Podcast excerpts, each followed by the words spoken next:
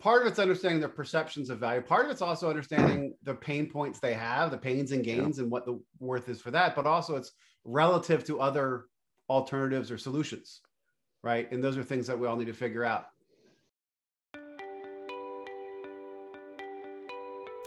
Product Growth Leaders proudly presents the Business of Product topic of the week, a podcast that explores product management and leadership topics through interactive conversations with our product leader panelists. Conversations that will challenge you to think about your thoughts on the topic and perhaps get you to change your mind. I am Grant Hunter, co founder of Product Growth Leaders and the host and facilitator for these conversations. Listen, subscribe, and add your voice to the conversation every week in the Product Growth Leaders community. Hello, everybody. Grant Hunter here for another Product Growth Leaders topic of the week. This week, we decided to get creative and actually bring you two topics for the price of one. And actually, I think it's going to get into a third, maybe even fourth topic by the time we get through to it. We started out with a concept of strategic positioning and pricing, and then put a question in on one Monday morning. And I just waited. I waited. I was looking for Jason's answer, right? It was nine o'clock. It was 10 o'clock. It was 5 p.m. I went to bed worried. And then the next day, I looked again and it wasn't there. And I, t- this morning, I was putting the answers together for this question. There was no question, no answer from Jason. Jason, I hope you and the family had a wonderful time at Disney. We did. Thank you. Well, we're going to put some extra pressure on you during the call to make up for that. And you probably were standing in line at It's a Small World going, pricing or positioning? Positioning or pricing? And what a place to think about positioning versus pricing because definitely at Disney, positioning determines pricing. Well, it's interesting because um, I didn't know the question, didn't have a good answer, and I think it's because my current salespeople position that everything should be free, except their commission so I was really kind of, is there really pricing? Is there such a thing? Um, so it really was tricky, but no, but um, in all honesty, I would, you know, I've said this before, I would always start with positioning.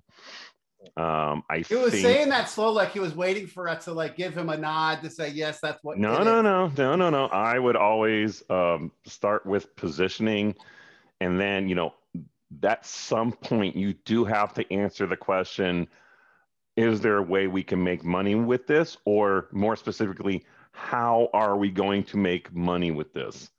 It may be indirectly and so where pricing is indirectly uh, associated with it. So um, but without positioning um, I, I, I don't really understand where you're going to go to with pricing because there's so many ways of pricing something out I, I, I, completely agree. Actually, one of our newer uh, members of the community, Fritz, came in pretty quickly. He actually, I think, would have beaten you on a normal week.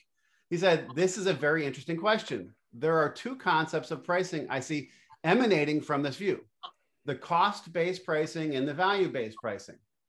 Uh, the answer to this question would be dependent on which pricing strategy an organization is pursuing. If it's cost based pricing, then pricing will determine how to position the product. However, if the pricing strategy is value based pricing, then product positioning will determine the pricing. In my experience, the latter has always been uh, the ideal approach. In other words, positioning determines the price.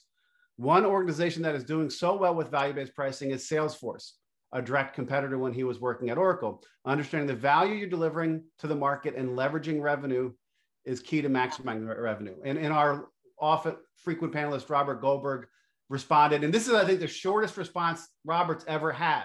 I couldn't have said it better myself.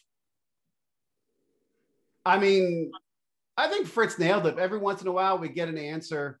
Uh, I'm going to start bringing in some of the other panelists, Anita Wood, my partner, Steve Johnson, Dharma Subramanian, and Rob. And we'll start talking about this. I wanted Anita to get to your answer price should be based on value, as others have stated. Positioning should be based on value as well. Therefore, both pricing and positioning should be based on value. I find pricing fascinating and challenging, a lot of psychology and perception involved. So when we talk about value, it's not what we think is value, it's what the customer thinks is value, right?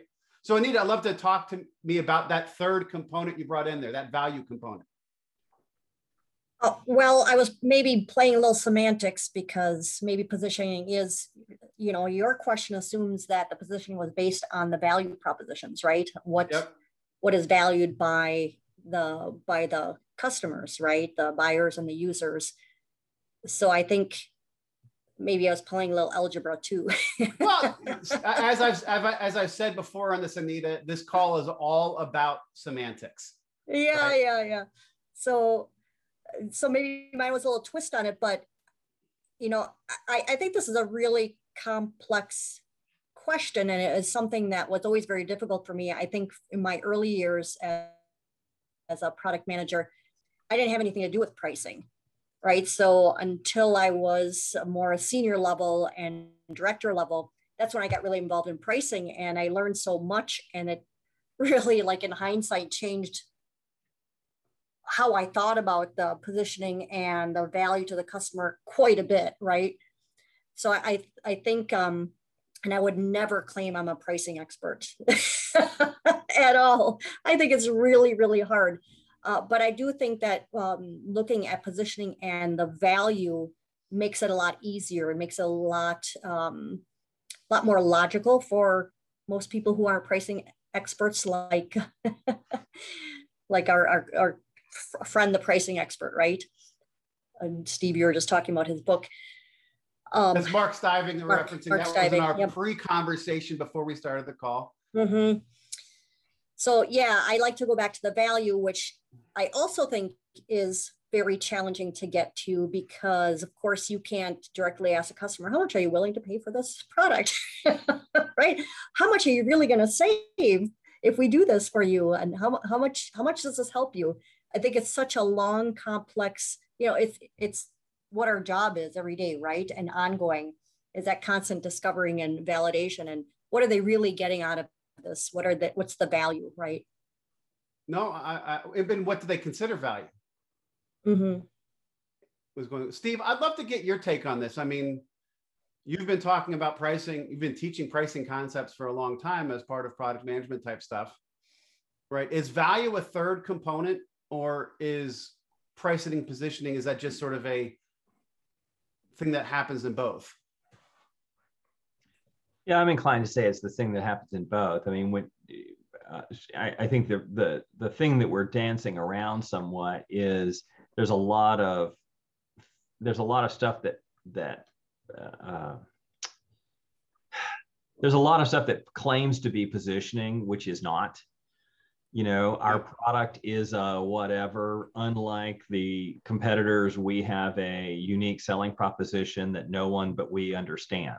You know, um, so I, I think there are a lot of people who don't really have positioning that we have what everybody else has except that we like ours better because we built it um, we're the uber for product management communities yeah there we go um, but you know as anita was talking i was reflecting on actually positioning and pricing as it related to portfolio so if you've got a premium product all of your products should be premium. Yeah. Right. And uh, and yet I, I think it's confusing to customers, you know, back to Anita's point of value as perceived by the customer. It's confusing when a premium vendor brings me a commodity product or the opposite, you know, a uh, a commodity vendor says, "Oh, we've got this thing that is super expensive because it's super valuable," and you're like, "Yeah, but you're a commodity vendor." So there's a disconnect between the pricing and the positioning and the portfolio or the suite of products. Which brings into the fray the whole concept of differentiation. What are you known for? What do people value from you specifically? Right. I remember uh, Rich Statinsky used to always talk about uh, Volkswagen brought out the Phaeton, uh, this V12 car, and was trying to sell an $80,000 luxury sedan. And it didn't do well because people who buy Volkswagens want German engineering at a, at a value price. and people who are going to spend $80,000 on a car aren't going to buy a Volkswagen. Uh, and so it, it, totally. brought, it, brought it in together. Your, your whole portfolio thing brought in Dominique, who's a director of product at uh, Otis Elevators, uh, said, you know, it's a good, better, best discussion. You position your product and you price it based on the value you bring to the customer. But in a portfolio, you actually do see people, especially in the SaaS world, having this good, better, best, right? And mm-hmm. pricing it based on a couple different positions they have. Here is the basic, here is the medium, and here is the advanced. Uh, you know, and just to throw another P into this conversation, the good, better, best conversation has as much as anything to do with the persona that you're selling to. Yep that exactly. uh, with something like Wix, you know, for websites, you know, the the good program is for one persona, uh, but if you're, you know, if you're using it as your entire CRM and marketing infrastructure, you can buy additional options, but that's a different persona than somebody who's just trying to host a small website. No, m- makes total sense, and uh, you know, I think sometimes you can, some companies can cover multiple multiple market segments with with multiple personas to get that you know in in playing to win uh, roger martin talks about bounty having three different personas but all in the quality right? There was people who are never going to spend for bounty but within the people who are willing to spend a little more than sort of the generic store brand there was a the regular brownie which was the quicker picker upper. Then they found that there was a persona that wanted the soft touch right? They cared about the towel being softer to their touch. And then there was somebody who still wanted a basic but wanted a premium basic. And they actually came out with three different products to target. Still a premium customer, but three different ways those people wanted to buy in three different price points. Dharma, I'd love to get your, your thought on this pricing, this pricing versus positioning, positioning versus pricing, which drives the other. Yeah, to be honest with you, I was uh, debating this myself, and that's why I didn't I, I didn't know what to write. Um, maybe I misunderstood the the term positioning to be kind of the marketing version of positioning yep. versus the product strategy version of positioning. It's interesting you say that. Uh, a friend of the community, Zach Messler, who's a product marketing and messaging specialist, yesterday had shared this concept of positioning is sort of the strategic done by the product team. Messaging is a different layer and then copy is how you translate that into the words yeah right and, and then sort of almost added a third layer but to your to your point a lot of people look at positioning as the messaging and even the copy around the messaging correct yeah so that, that, i should have i should have put the term strategic positioning yeah so from a product strategy standpoint your strategy determines pricing ultimately because your strategy is based on the value that you're bringing to each market or each group of target audience that you're going after right yeah uh, like somebody used Salesforce in the thread. If you look at Salesforce, they don't have universal pricing. At least they didn't used to for a long time. They used to be uh, target or market-based pricing. If you're in Europe, you had a different uh, per seat rate than if you're in the US. Um, because they know that the, the market is different. Uh, it's not a uniform market, even though everybody wants the CRM capabilities. So in that sense, I would think that you want to be you want to be priced to your market because the mar- each market will value your product worth differently. Yeah, it makes sense. Does anybody have experience? Actually, actually, Rob, before I ask that next question, Rob, I'd love to get your take. Rob Barkman is a first time panelist for us. He's a consultant in product management. You're working with in like some new blockchain stuff for mortgages and stuff. Talk to me about your thinking. Yeah, I agree with the the rest of the panel on the on the positioning over uh, pricing on this. Um, I, I, do think at some point in time, and you'll take CRMs though, you're going to reach a maturity level or within the marketplace that you're going to go, you're going to have to go back to a cost model right? Or you're adding new features on or new widgets on or something to, to try to drive that differentiation.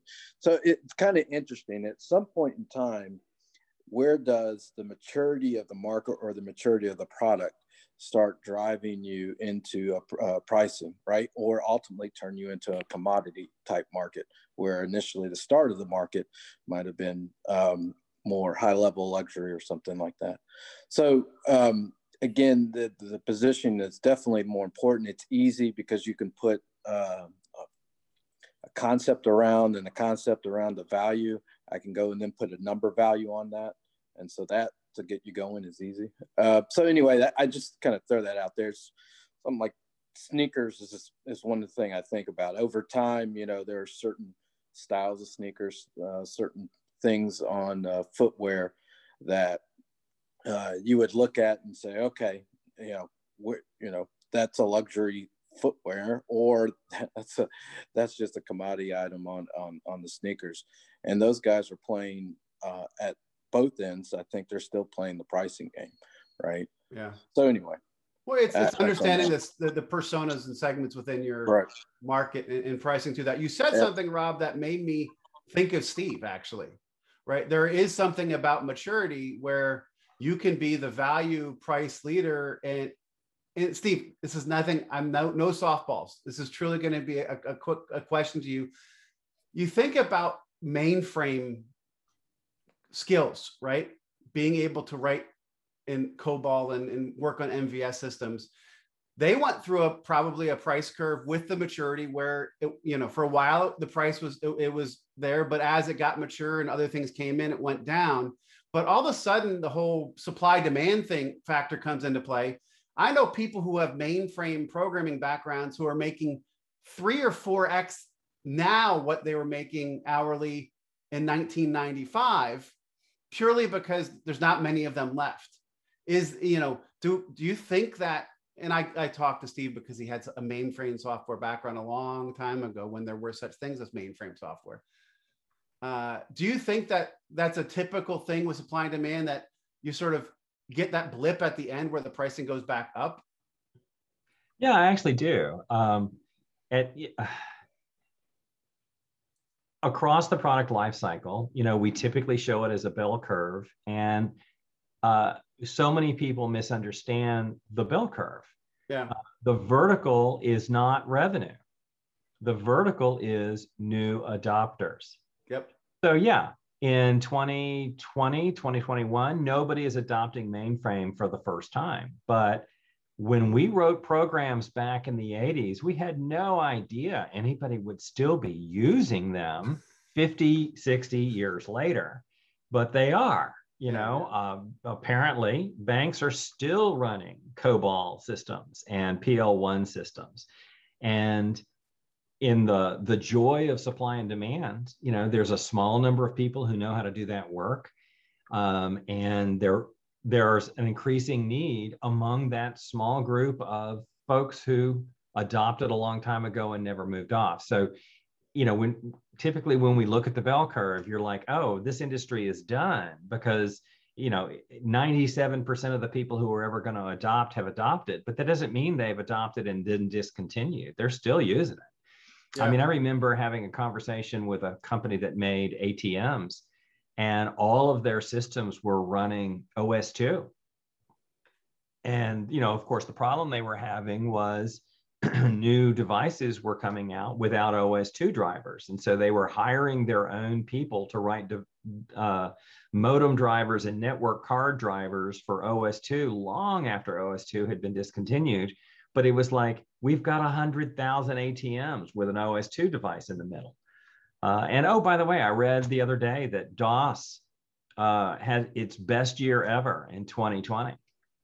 Um, DOS. It's a, DOS, MS like, DOS. Like the curse, the green screen with a little little character and C yeah. dot dot whatever. Yeah, it's super popular in manufacturing equipment because it's a tiny, tiny, tiny little operating system with no graphical user interface. And all the other operating systems, with perhaps the exception of Linux, um, are all huge. Well, even Linux is huge, but gosh, you can get DOS and stick it on a tiny little chip, yeah. uh, which I just think is this kind of hysterical. But I think most Americans have no real comprehension of the law of supply and demand. It's not what I want to charge, it's what customers are willing to pay. It's not. Um, my sister and I have an ongoing argument about, you know, business ought to hire these people because they need jobs. And I'm like, so what? We're, we hire people to solve problems for us, and the people that you're asking us to hire have no capabilities. She's like, yeah, but they need jobs. And I'm like, yeah, I want to be better looking. You know, we're both going to be disappointed here. Anita, I'd like to get to my professor. And you know, should we have included supply and demand when we were talking about pricing? Does it really have that much of a factor? I know in a commodity industry it does, but in a more value-based pricing, is supply and demand really a major factor? Yeah, absolutely. I'm not an economics professor, strategy professor. You're closer than any of us are. Yeah, so. yeah, yeah. But I would totally agree with what Steve just said. I actually managed products, mature products, where we were the last software company providing those products and you know mature mar- uh, products stagnant market and i raised prices you know the the the demand was high. They couldn't live, they literally could not run their business without our software. So we raised our prices quite a bit. And some products, I only had a few customers left on them, but they were very dependent on these products. We didn't even have to maintain them. So I increased prices. They were willing to pay for it. Yeah. and they were getting extreme value out of it. You know, one of the lessons that we actually learned is that we had been, um, our, our prices were too low yeah. They were too low for way too long. So I, I do think that the supply and demand does come into play. That is part of the that is part of what creates value, right? Yep. Uh, not just perceived. That's that's real value. You are the only one who can do this for me, and I really need this. It's business well, critical. That becomes part of your positioning. Hey, we're the only ones who can do this for yeah. you. yeah. Or one of you. You're the only one who does it well. We like working with you. Whatever yeah. you know. You're the only one who supports the system, so we right. have to we have to do right. that. J- Jason, it, it, well, there's a lot to be said there because then you got to be worried about disruptors, you know, come in and disrupt that your pricing and your whole model just by doing something a little bit faster eh, for cheaper, um, and that's happened in my in my um, area. You know, we were we were uh, in enterprise software. You know, it's very very expensive and very very heavy software, and then uh, then the disruptors come in with a bit more nimble technology, no customers to worry about, and they can do some just you know disruptive innovation and really kind of um, mess up your curve and then it ends up becoming a pricing war and you have to look at your costs and uh, it changes it's your positioning because you're Absolutely. all of a sudden you're you've been disrupted actually steve and i are are pretty far along in building a product lifecycle management course uh, and one of the things we looked at was innovation because that's one of the things you have to think about and we created a, a, a we're working on an idea for a, a two by two because uh, you always have to have a two by two where one axis is your technology maturity and one axis is your problem maturity right has the problem gone away and it's or the problem is still there the technology is mature then it's time you have to be looking for disruption and, new technology to solve the same problem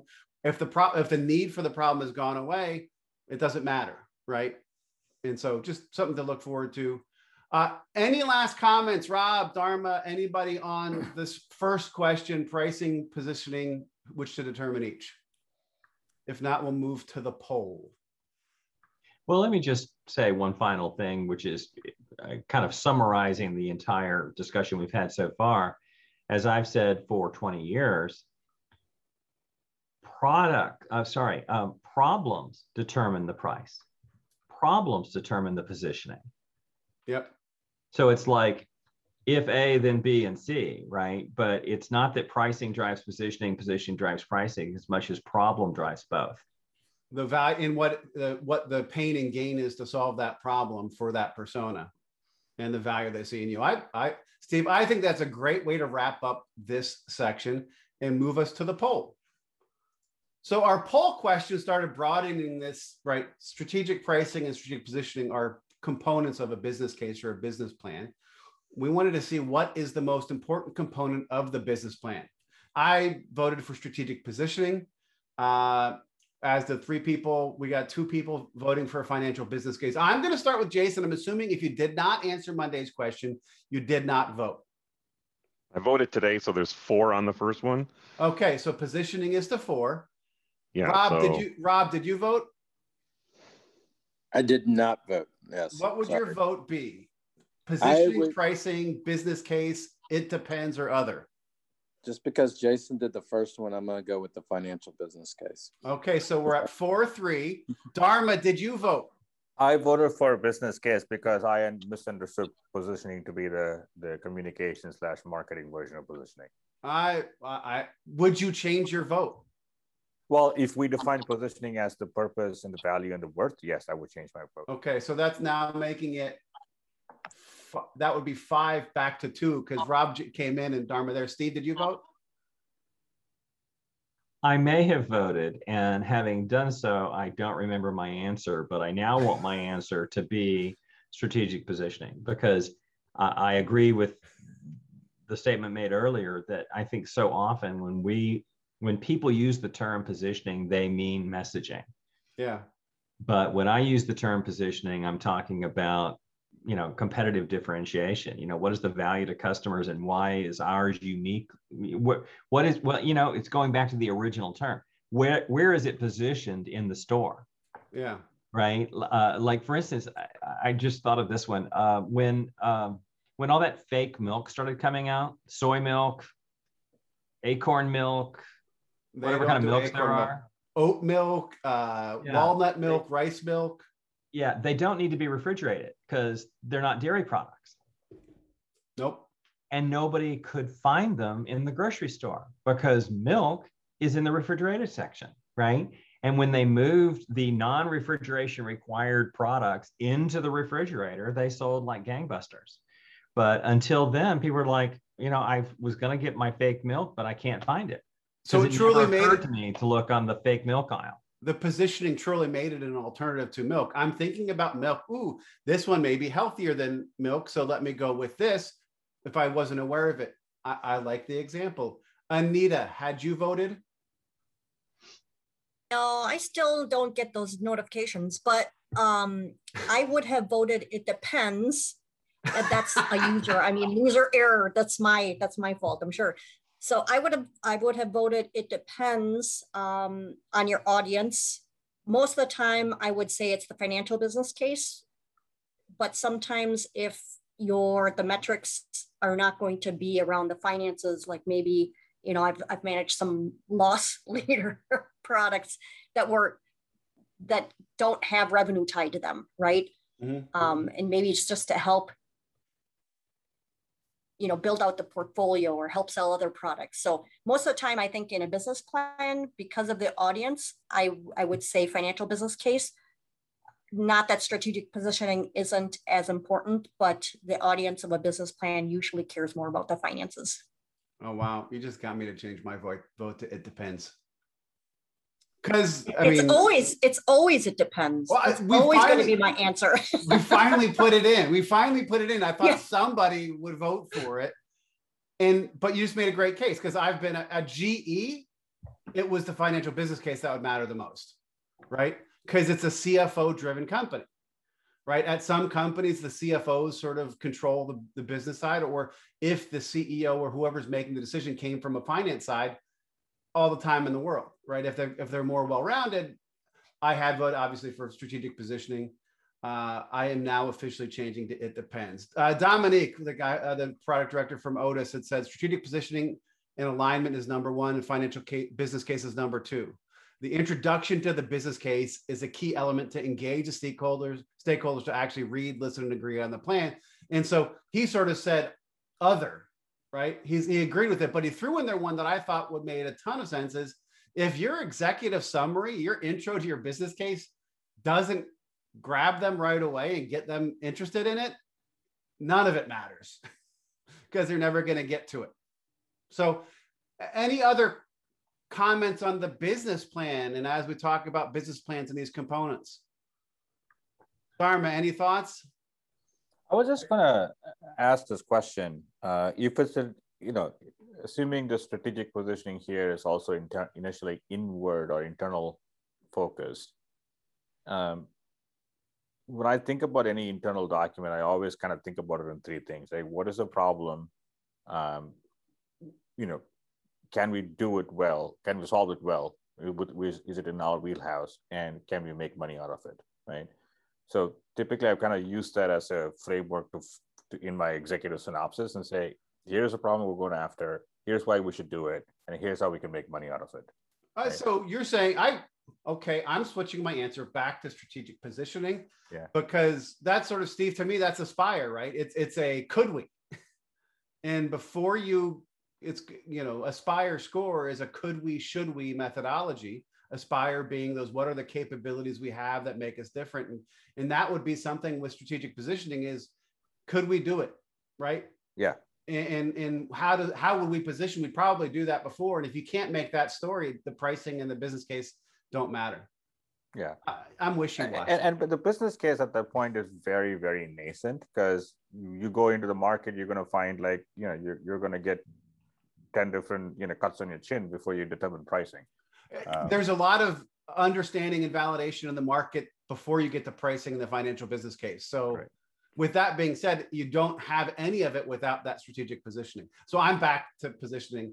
Anita, you had me on it depends for a while, but I, I, I'm I'm sure. Here, let, let me let me just add and maybe switch you back. I want to watch you squirm. What's the language of business? positioning.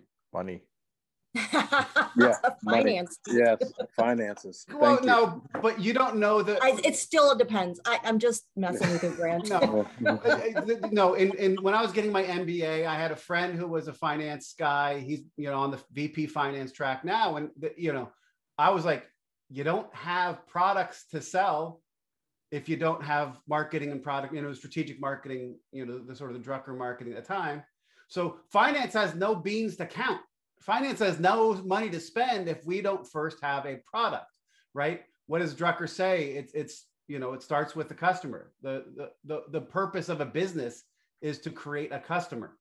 And creating that customer is a strategic positioning. Final answer. Okay, I absolutely agree with you. I'm just empathetic with the audience, no right? i actually you're just being a, a pragmatist. I get that. A realist more, more so. I'm going with my heart So, okay, any, any last thoughts on this? No? All right. We're going to go to our first question for this afternoon. Both pricing and positioning we talked about tying them to value. So let's dig into that value component. What's your preferred approach to understanding and validating value in the market? I'm going to go to jason because he looks like he's thinking he doesn't have an answer. Yeah, I was thinking and I didn't have an answer.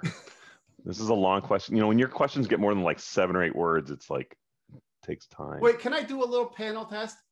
The both pricing and positioning are tied to value. I thought of leaving that out and just talking to that, but sometimes I leave it out to talk to it and then I forget to talk to it. Would you rather I leave it out? No, it's fine. Fewer words is always more better. Oh, it- th- th- Steve, that is our everyday conversation. It is indeed. I write something and Steve puts it through Hemingway and cuts it. so, okay, Jason, we've given you some time to think. Yeah, I appreciate that. That was good. Um, so, I mean, I always liked talking to customers, um, even customers that are maybe uh, they're not using my products. Maybe I'm making a product that's adjacent adjacent to what they're using. Uh, I still like talking to them to see what their value is, and they can get honest opinions. I mean, I I like having, and like I said this before, I like having you know I think what's what Steve posted once, uh, I think it was uh, not too long ago, just having a customer Rolodex to to do that and have these conversations. And you know, they everybody likes new things. They all like to see that companies are doing things, but the the but you do have to question: Will you pay for it? Would you pay for it? Is there enough value there to to get you to not only utilize this thing but also pay for it and then of course how much would you pay for it Well, and then and that so goes into your um, feasibility part of it's understanding their perceptions of value. Part of it's also understanding the pain points they have, the pains and gains, and what the worth is for that. But also, it's relative to other alternatives or solutions, right? And those are things that we all need to figure out. Dharma. Uh, I have a similar similar approach. Uh, basically, I use the pain and level of current satisfaction um, as a, like a two by two. Like high pain, uh, low levels of satisfaction is Hmm. is an opportunity worth looking into, right? yeah. Okay. Steve, you just wrote something that inspired Jason. There you go. Good job. Um, yeah, I well, obviously, I have to agree with Jason for uh, the same reason that he agreed with me. Uh, but anyway, understanding the problem requires firsthand experience with a real person with a real problem without a sales objective. Uh, and I've ranted about sales as listing points in the past, but salespeople aren't really geared to, to understanding and validating value in the market. They're they're geared to do you want to sell the thing that I'm selling? I mean, do you want to buy the thing I'm selling, or do you want me to invent something from whole cloth based on what you just said to me with an uh, you know a sample size of one? Uh, but in my past, I've certainly had many times when I sit down to uh, a customer and he says, you know, I've got this problem. And of course, you don't want to say, how much would you pay to solve that? But the question is, tell me how that impacts your business. Um, and yeah, here's a quick one. You know, the, you remember the story of the old factory worker who had retired? So the machine broke they spent half a day trying to fix the machine. The assembly line is down. Finally, somebody goes, "Didn't old Joe know know how to fix this?" And so they call old Joe at home, and he's like, "Oh, did it make the noise like this, or was it like that?" And they go, "It was like this." And he goes, "Okay, I think I know what that is." And he comes in and he listens to the machine for 15, 20 minutes, and then bangs it with a mallet and boom, everything is working again. And the assembly line is running and we're making money again. And, and the, the factory manager is delighted. And he says, you know, send me an invoice for any amount. And so he sends an invoice for $20,000 and accounting flips out. And accounting sends him a, a, a, a, a request that says, would you please send us an itemized receipt? I mean, an itemized invoice.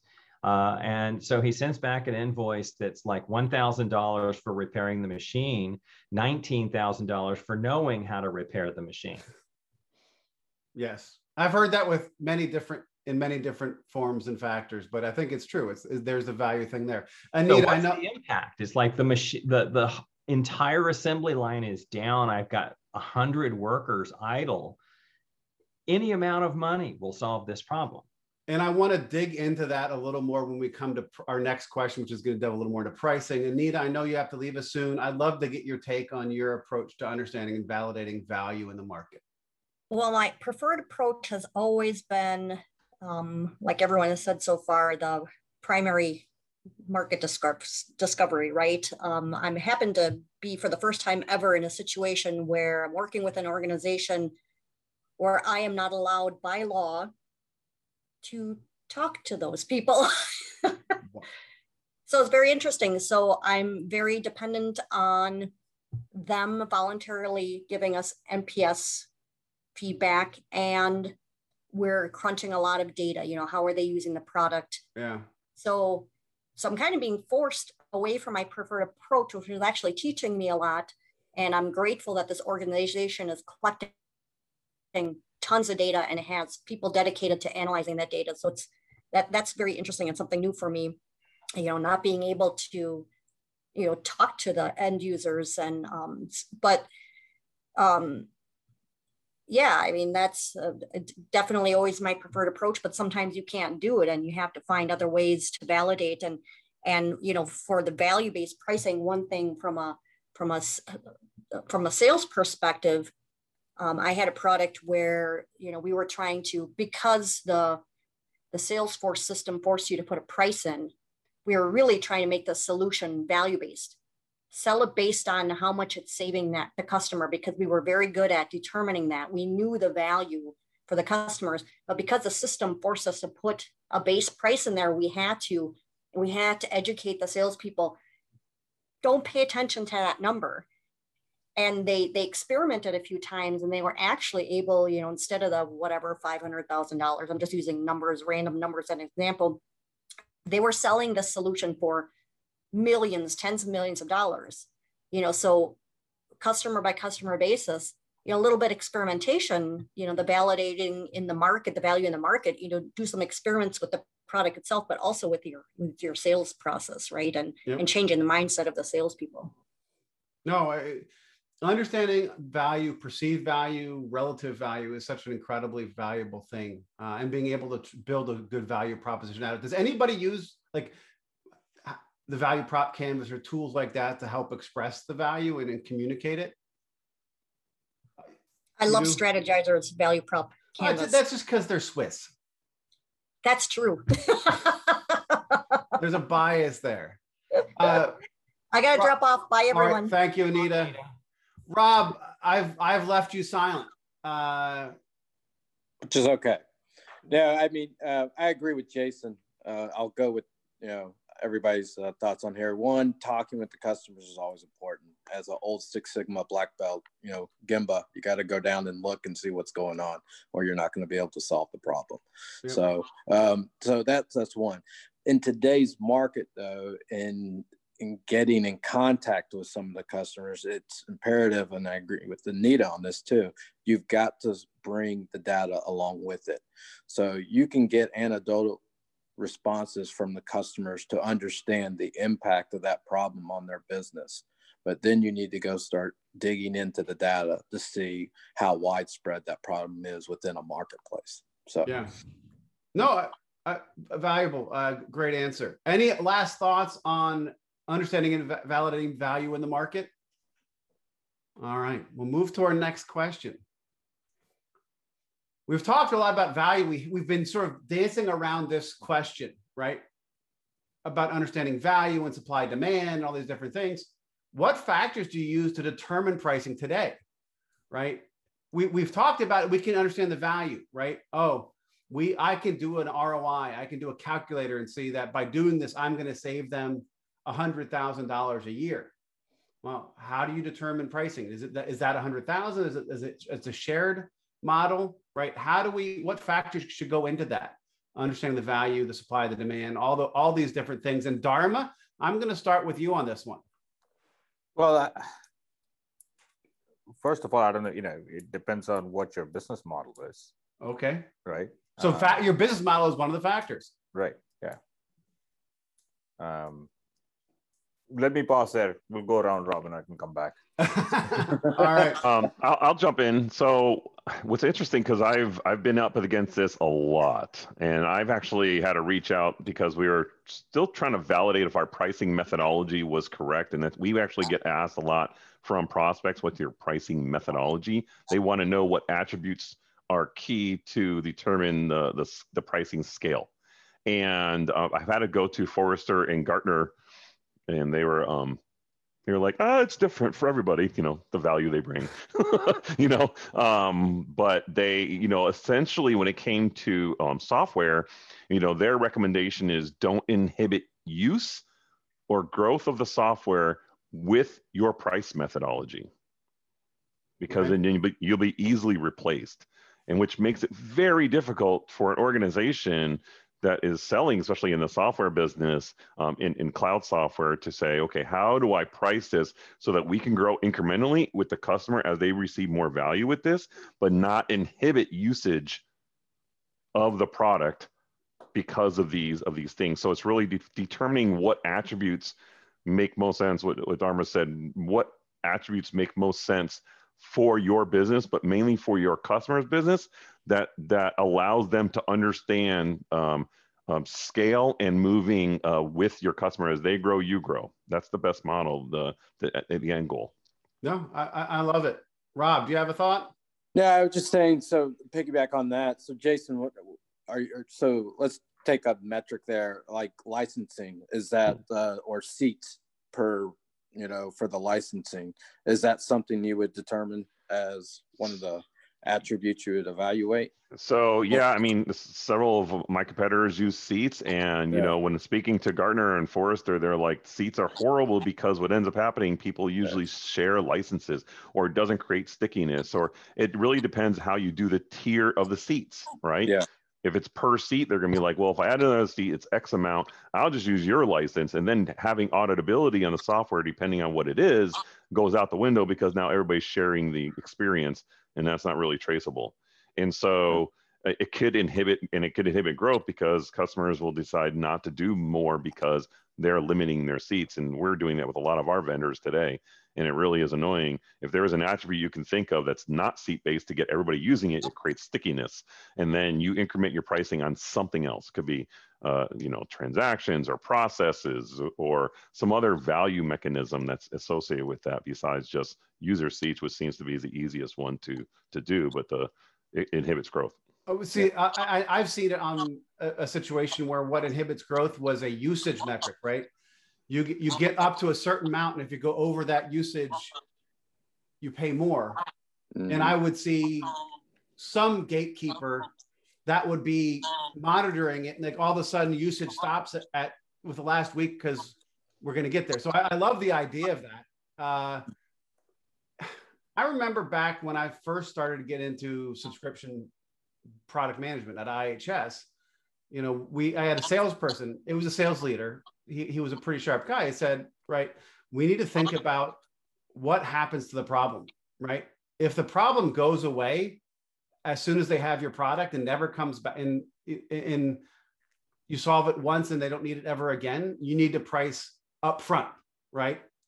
If it's something that goes away, but then they need to keep updating it, you need to keep you know they're going to need to keep it ongoing because as things change whatever mean they're going to have to access to it. Now you're going to try to product price for the long term. Uh, so that was one of the factors that came into me. Steve i'd love to get your take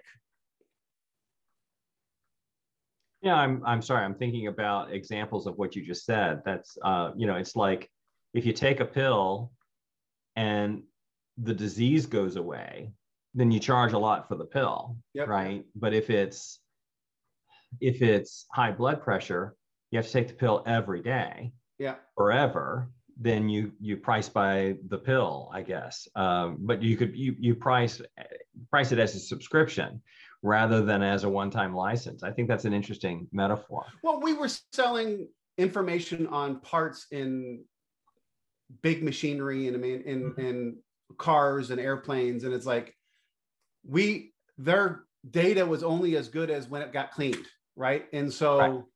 They, they, they, as soon a, a month passed, we cleaning us are cleaning the database up with the parts information, it starts getting bad and bad and bad and bad. And gotcha. so, when you know, we know they're going to have to come back to us in three months or six months or nine months. Let's price it that way. If we fix it and the problem goes away, it never has to be fixed again. Get all you can up front. Mm-hmm. Right. So it's taking what's that pain you're solving, but also understanding is it an ongoing problem that's going to have to continually be solved or is it a one-time fix mm-hmm. good point and i also like jason's point about not curbing usage uh, i'm working with a team right now that has mailchimp and mailchimp says you know once you hit this number of emails sent or this number of uh, subscribers you move to the next tier. And so this client is doing all sorts of work to purge people, uh, bad people out of their subscription base, and let's not do too many mailings. And so everything in their behavior is trying to manage and reduce the use of the product. So that's interesting to think of. So I'll add a third factor, and that is uh, framing with the competition. Yep. Uh, when I look at pricing, I like to look at uh, how are the other folks pricing in a couple of ways? One is it gives me ranges to work in. Um, it also gives me something I can position against. So they do it this way. They, uh, you know, that guy over there uh, does it based on number of seats, uh, like in Mailchimp, or no, num- number of subscribers, like in Mailchimp, we choose to encourage you to do a lot of mailing. And so our pricing is explicitly different. The, so uh, uh, I guess to summarize, the factors I would look at is less about what the competitive pricing is and more what the competitive pricing model is. You know, they price by the seat, so we price by the cohort. You know, they price by uh, number of emails sent, uh, and we price by you know something else. Well, um, and, and, it's also, but it, there is an anchor point based on value in your positioning, though, that can say if we are a premium we can, you know, understanding that anchor point for them. And I would like to throw into the competitive, it's alternate solution. So it's not just a direct competitor, but it could be the cost to do it yourself with that. That brings me another point. It's not just the competitive, it's how people in your target market are used to buying. Yeah. Um, Good point. right. So I was at this, you know, company that was making software for hotel uh, back office operations. And predominantly in hotels, people buy tech based on the number of rooms that they have. Mhm. So most tech vendors, you know, starting with the PMS systems, they just sell by the number of rooms. But I was I was trying to sell a messaging software, and the GMs of the hotel said, "Hey, can you just give me a flat rate based on the number of rooms?" I said, "Are you kidding me? What if you're eighty percent vacant? You still want to pay that?" Did they? That's an excellent point. That makes Yeah, sense. they- Yeah, that's, I mean, that's that's just how they're used Yeah, to. They're, exactly. they're mentally wired. Mhm. Right. Well, it's also how they can structure their allocation of costs. So Correct, everything can be allocated against a room and, and they can do it. Rob, any last thoughts on, on pricing? Yeah, I was just going to agree with Steve. I mean, uh, when you look at the competitors, there's also opportunities to the the best way is to looking at the pricing model, not just the number, of course, but also then seeing what can I exploit in that pricing model and still Mhm. be, you know, still think I'm going to be able to financially stable that, right? Can I go flat dollar fee and Yeah. go get on the, the fixed side of things versus uh, versus a variable cost over a period of time that somebody's got to figure out based on transactions or something like that. No, uh, this is this has been a great conversation on pricing. Maybe at some point we do a pricing whole week. Maybe not. All right, we're going to get to our lightning round question. The lightning round question today is what is the most and here's my typos. What is the most important thing for a product manager to uh, to think about when doing positioning? And we're talking strategic positioning, the stuff we've been talking about all stuff. So what is the most important thing for a product manager to think about when doing positioning? Dharma, I'm going to start with you because you're all the way to my right. Okay. Uh, you mean other Quick than the customer? Well, the the customer probably is a great first thing to think for the first to think about. You want that to be your answer? When I say the customer, I mean the customer's problem is what I mean. Customers, customer and problem, persona and problem. Okay. Awesome. Jason, I was hoping you're going to stick with customers so I can say problem. Right. Switching that up on me, I was like, I'm in. Not. customer Uh, problem. Yeah, I, I, I'm gonna have to stick with problem too. I mean, that's the biggest thing with uh, positioning. You have to focus on that. All right. Problem, problem. Pizza, pizza. Rob Barkman. I'm gonna have to say problem. I was hoping he was gonna stick with customer too. Oh, come on. You guys have to get creative. It's yes and not yes. yes and yes. Yes, All right. yeah. No, I mean it's it's it's about focus. I mean that's that's the thing. It's uh about maintaining focus, um, and I think that's one of the hardest problems with the product management is maintaining focus when others are trying to drive focus. There we go. Awesome. That is a great answer. It's not problem, problem. It's focus. There you go. You I'm gonna add have another one too, so I can Okay. have an and. Look, it's getting exciting. Sorry. Yes, Jason. Uh, I'm gonna have to say the not the, not only the problem, but the person or persona that you're that the problem is uh, uh, associated with. That's what Dharma started with. Customer, the, the person. Yeah, I mean, the customer, not you know the person. Yeah. in the. Not The the person. customer, the person. Yeah. Okay. No, I would probably add differentiation to it, which is Oh, there, see, there we go. We're getting better there. Yeah. Dharma's carrying the weight this week, Jason. Come on.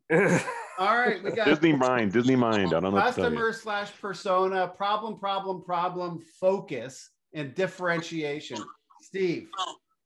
The most important thing a product manager should think about in doing positioning is actually to take a position. Ooh. What does that mean? That means part of your definition includes people you will not sell to. Yeah. Ah, yeah. Okay. Yeah. Yeah. What is it and what is it not? Who is it for and who is it not for? As opposed to most positioning and messaging, which is with our product, we change the world by Yeah. your Yeah. revenue and decreasing your costs, no matter what kind of business you are. Yeah, that's the, a that's the a boil focus. the ocean, the peanut it- butter. it's the proverbial FOMO that comes kicks Yeah. in. Yeah. Right. Well, and building on that, yes, to customers and personas and problems and problems and problems and focus and differentiation and actually taking a positioning. I'm going to add relative to. Relative to your current way of solving it, a competitor in the Uh, market, the alternatives. an Okay. alternative solution, right? Uh, uh, obviously, differentiation was going to be mine, Dharma, and you just cut the line again and came in. And Sorry. but the, the rel- differentiate, just like focus plays well with actually take a position because you have to say no to some things. I think differentiation plays with that relative to, right? How do you, to do positioning? You have to be relative to, relative to how you're doing it today, relative to your other alternatives, rather relative to paper and pencil, relative to Excel. And so I think actually we got three key good components, right? The persona and problem that they have, focus and take a position, and then with your differentiation should be relative to the alternatives. So I actually think we got a pretty good uh, uh, thing there. Guys, thank you for a wonderful conversation on positioning, pricing, business plans, pricing, positioning. Uh, it's been a wonderful conversation as it always is. Jason, Rob, Steve, thank you so much. Everybody in the community on Monday, the question goes up. Jason normally answers it. On Wednesday, the poll goes in. And on Friday, we have these wonderful conversations. Rob, thank you for joining us. We hope we can join another time. Jason, Steve, everybody have a great weekend. We'll see you next week in the community and next Friday on the call. Have a great weekend, everybody. Thank you very much. Bye bye. Thank you. Bye. Bye. Thanks for listening to the Business of Product topic of the week brought to you by Product Growth Leaders. If you haven't yet, go to your Apple, Android, or favorite podcast app to subscribe, rate, and review this podcast. Join us next week for another episode. And for more great content and to participate in the topic of the week conversation, go to community.productgrowthleaders.com and join the conversation.